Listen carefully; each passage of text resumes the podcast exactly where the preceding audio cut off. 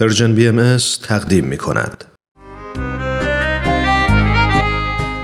همچنان با رادیو پیام دوست همراه هستید و گزیده‌هایی از یک سخنرانی برنامه این ساعت ماست که اولین بخش گزیده‌هایی از سخنرانی دکتر عباس امانت رو تقدیم شما می‌کنه در مورد کتاب اخیری که او تحریر و منتشر کرده. عنوان این کتاب هست ایران تاریخ دوران نوین. دکتر عباس امانت محقق، نویسنده، تاریخدان و استاد دانشگاه هستند و این سخنرانی رو در 28مین کنفرانس سالانه انجمن دوستداران فرهنگ ایرانی ارائه کردند. شما رو به شنیدن این برنامه دعوت می‌کنم.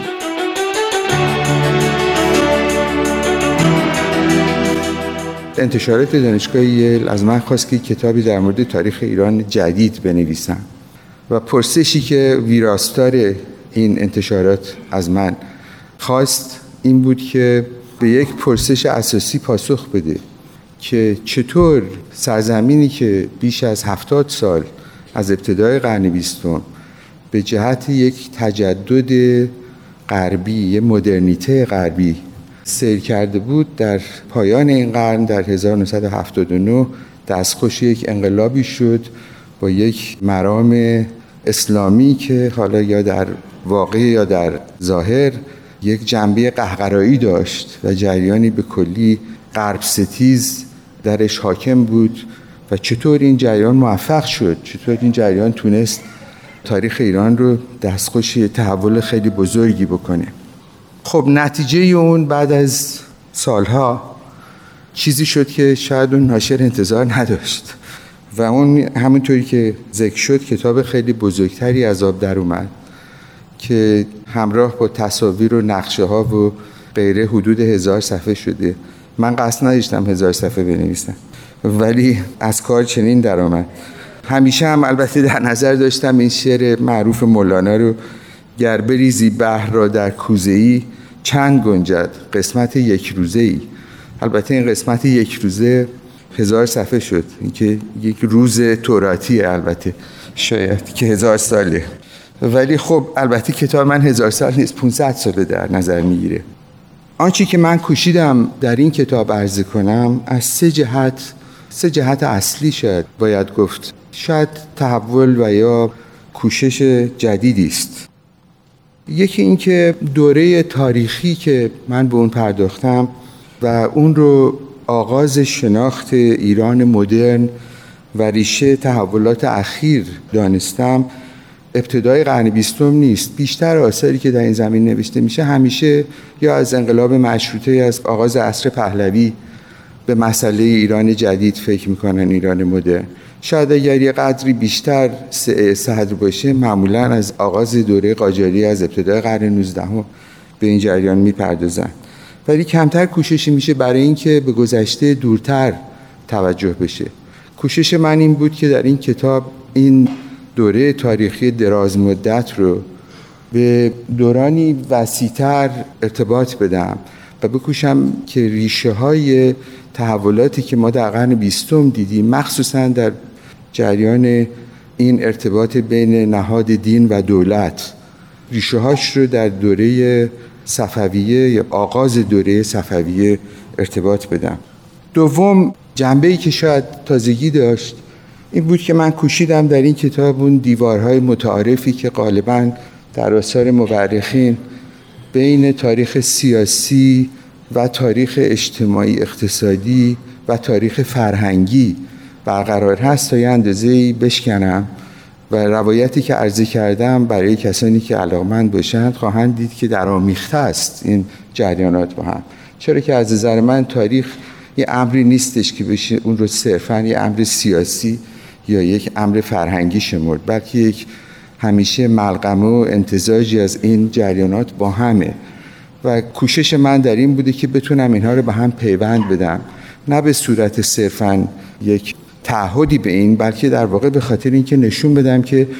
مخصوصاً در مورد تاریخ ایران این پیوند بین فرهنگ، جامعه، دین و سیاست یک پیوند خیلی پیچیده است.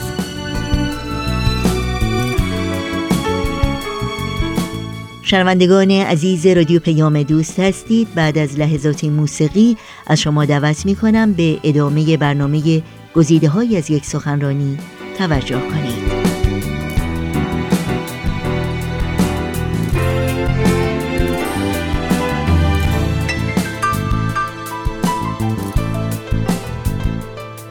سومین این که من کوشیدم که در این زمینه تاریخ دراز مدت یا اون که در فرانسه بهش لانگ دیوره میگن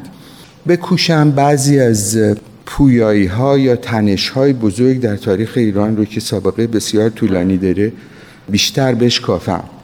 و حضور اونها رو در تاریخ این 500 ساله گذشته نشون بدم. به ویژه همونطور که گفتم مسئله رابطه دین و دولت که البته به اون بیشتر خواهم پرداخت، مسئله ارتباط ایران با سرزمین‌های همسایه خودش، یعنی آن چیزی که میشه بهش گفت به تعبیر شاهنامه ایران و انیران، یعنی آن چیزی که ایران شناخته میشد و چیزی که ایران نبود، خارج از ایران بود، و این خب نقش خیلی اساسی در شکلی تاریخ ایران داشته. مسئله بوم و بر که البته اونم یه اصطلاحی خیلی قدیمی است، از شاهنامه آمده، که در واقع ارتباط بین مرکز و حاشیه است. مرکزی که غالباً شهرنشین بود، ساکن بود، و حاشیه‌ای که معمولاً کوچنشین بود از نظر جغرافیایی، و اینها بینشون یه ارتباطی غالباً یه ارتباط توأم با تنش و کشش بود که در شکل‌گیری تاریخ سیاسی ایران و اجتماعی ایران مؤثر بوده. از نظر شکل و بوم ایران، یعنی محیط زیستی اگه بخوایم نگاه کنیم، ایران باز هم یک تنش، یک جنبه جالبی درش که هست، اونه که من بهش گفتم باغ و بیابان. در واقع یه سرزمینی که به خاطر محدودیت منابع طبیعی در اون، از جمله از همه مهمتر آب، به خاطر این که امروز خب ایران خیلی گرفتارش هست، سرزمین ایران و شکل سکونت در ایران یه شکل خیلی خاصی بوده که اون هم در شکل‌گیری سیاسی و اجتماعی ایران خیلی مؤثر بوده و باز هم ارتباط داشته با اینکه چطور در این 500 سال گذشته ایران متحول شده. به اضافه در داخل دستگاه حکومت رابطه بین دربار و دیوان یا درگاه و دیوان، دیوان اینجا به معنی در واقع دیوان سالاری دولتی مقصود من هست، دستگاه دولت، که این دستگاه دولت هیچ وقت خلاف جاهای دیگه مثلا اروپای غربی حتی عثمانی هیچ وقت به کلی این دو نهاد از هم جدا نشد، یعنی نهاد سلطنت همیشه سلطه خودشو بر نهاد دولت حفظ کرد و این خب البته مزار بزرگی داشت که در تاریخ سیاسی ایران باز هم مشهوده. مسئله دیگر، یک پویایی دیگه، یک تنش دیگه که در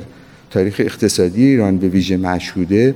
مسئله ارتباط بین بازار و میدان، یا من بهش میگم بین بازار و میدان، که در واقع دو اقتصاد مختلف بود. یک اقتصاد بازار بود که بیشتر جنبه استقلال داخلی خودشو داشت و یک جنبه پیوند حرفه‌ای درش خیلی مشهود بود، و اقتصاد میدان که من به عنوان دخالت دولت در شکلی اقتصاد ایران بهش پرداختم و در کتاب نمونه‌های متعددی ازش رو عرضه کردم.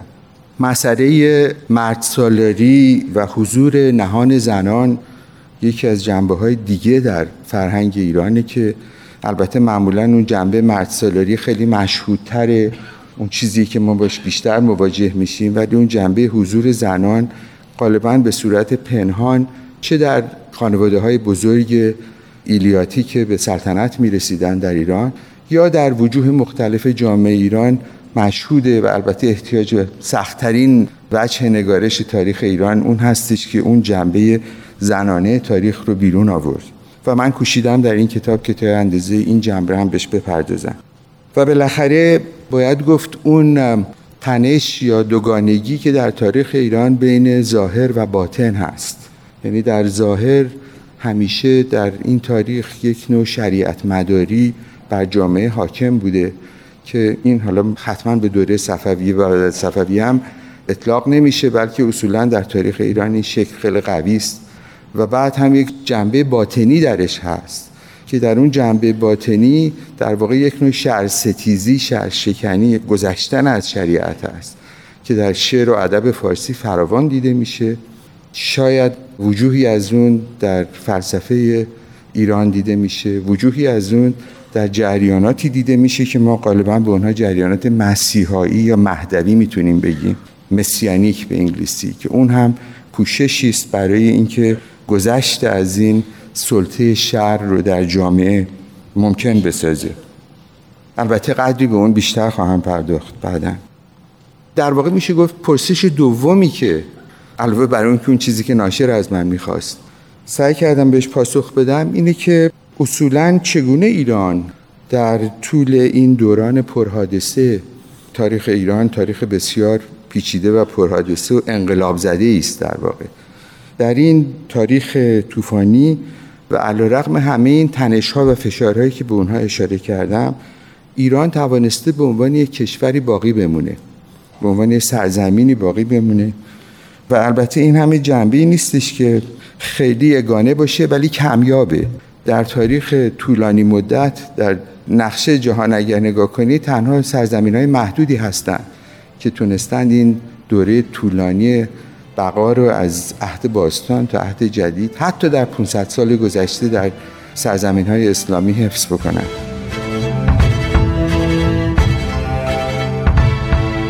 و برای شنیدن بخش بعدی گزیده‌هایی از سخنرانی دکتر عباس امانت از شما دعوت می‌کنم هفته آینده همین روز و همین ساعت با رادیو پیام دوست همراه باشید.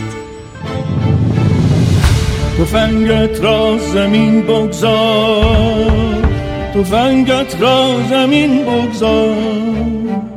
که من بیزارم از دیدار این خلوار ناهنجار. تفنگ دست تو یعنی زبان آتش و آهن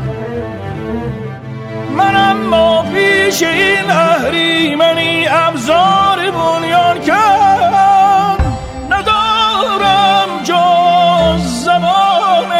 دل